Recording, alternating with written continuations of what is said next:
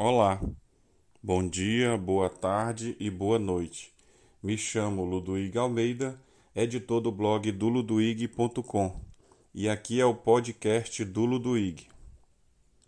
Nesse episódio de número 4, trato do rompimento político interno ou não no grupo leitor, que para alguns mais experientes no assunto, chego a classificar isso apenas como um desentendimento familiar na disputa por espaço.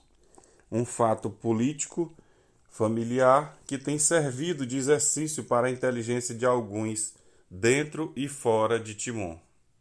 Tudo isso tem dominado os holofotes e ecoado na capital São Luís.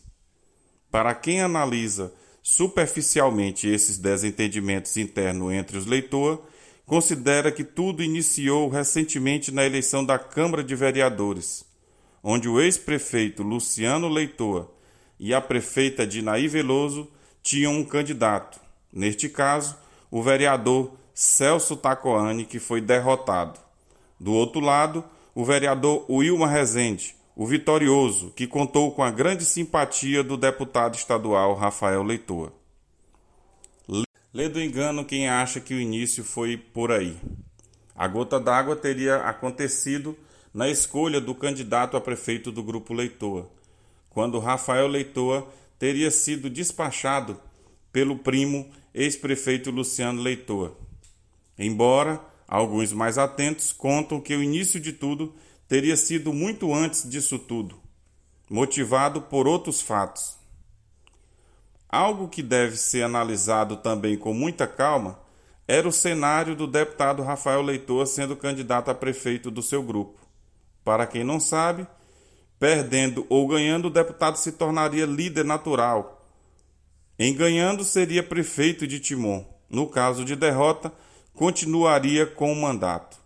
Esses dois cenários de Rafael sendo prefeito ou em caso de derrota permanecendo deputado estadual pode de ter despertado os mais espertos, tirando assim a possibilidade de surgir internamente um novo líder no grupo leitor, pelo simples fato de ser o único comandato.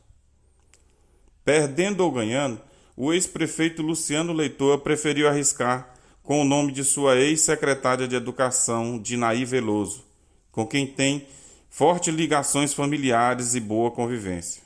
Com isso, ele de certa forma se mantém como líder e mantém também a grande influência no grupo leitor. Mas independente do início desse desentendimento do leitor, o fato é que tudo isso gira em torno de disputas internas por espaços, onde um quer exatamente o que o outro também quer. E quem tem o poder de escolha não deu autorização. Simples assim. Por isso, quem tenta de alguma forma empurrar o deputado Rafael Leitor para a oposição pode ter por trás algum grande interesse ou não quer tirar um tempo para analisar com calma os fatos. Na verdade, tudo isso apenas rachou os leitores em lado A e lado B. Rafael não tem como deixar de ser um leitor. Está no sangue. Nasceu lá e se criou entre eles, a ponto de ter ascensão política no grupo e saindo de um simples militante para assessor da Secretaria Municipal de Obras e Infraestrutura na gestão do primo Luciano Leitor. Passando daí para ser suplente de deputado estadual, onde assumiu o mandato por total influência da família Leitor junto ao governo Flávio Dino. E na eleição seguinte, Rafael chegou a se eleger com apoio maciço do grupo Leitor, e isso pesou mais uma vez para se tornar líder do grupo Flávio Dino na Assembleia Legislativa. Por isso tudo e algo mais, os leitores estão apenas divididos internamente em lado A e lado B.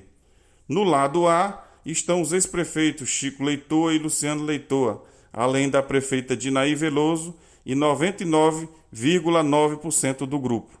Digamos assim, neste lado estão os leitores de origem.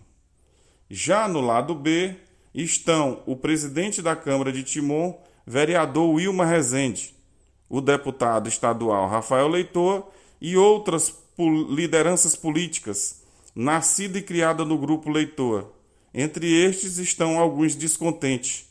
Nesse lado, pode ser denominado de leitoas rebelados.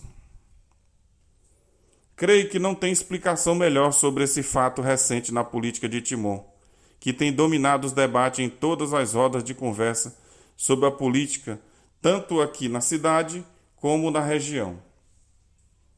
Finalizo aqui mais um episódio do podcast do Ludwig, pedindo a todos que compartilhem e que faça chegar mais longe.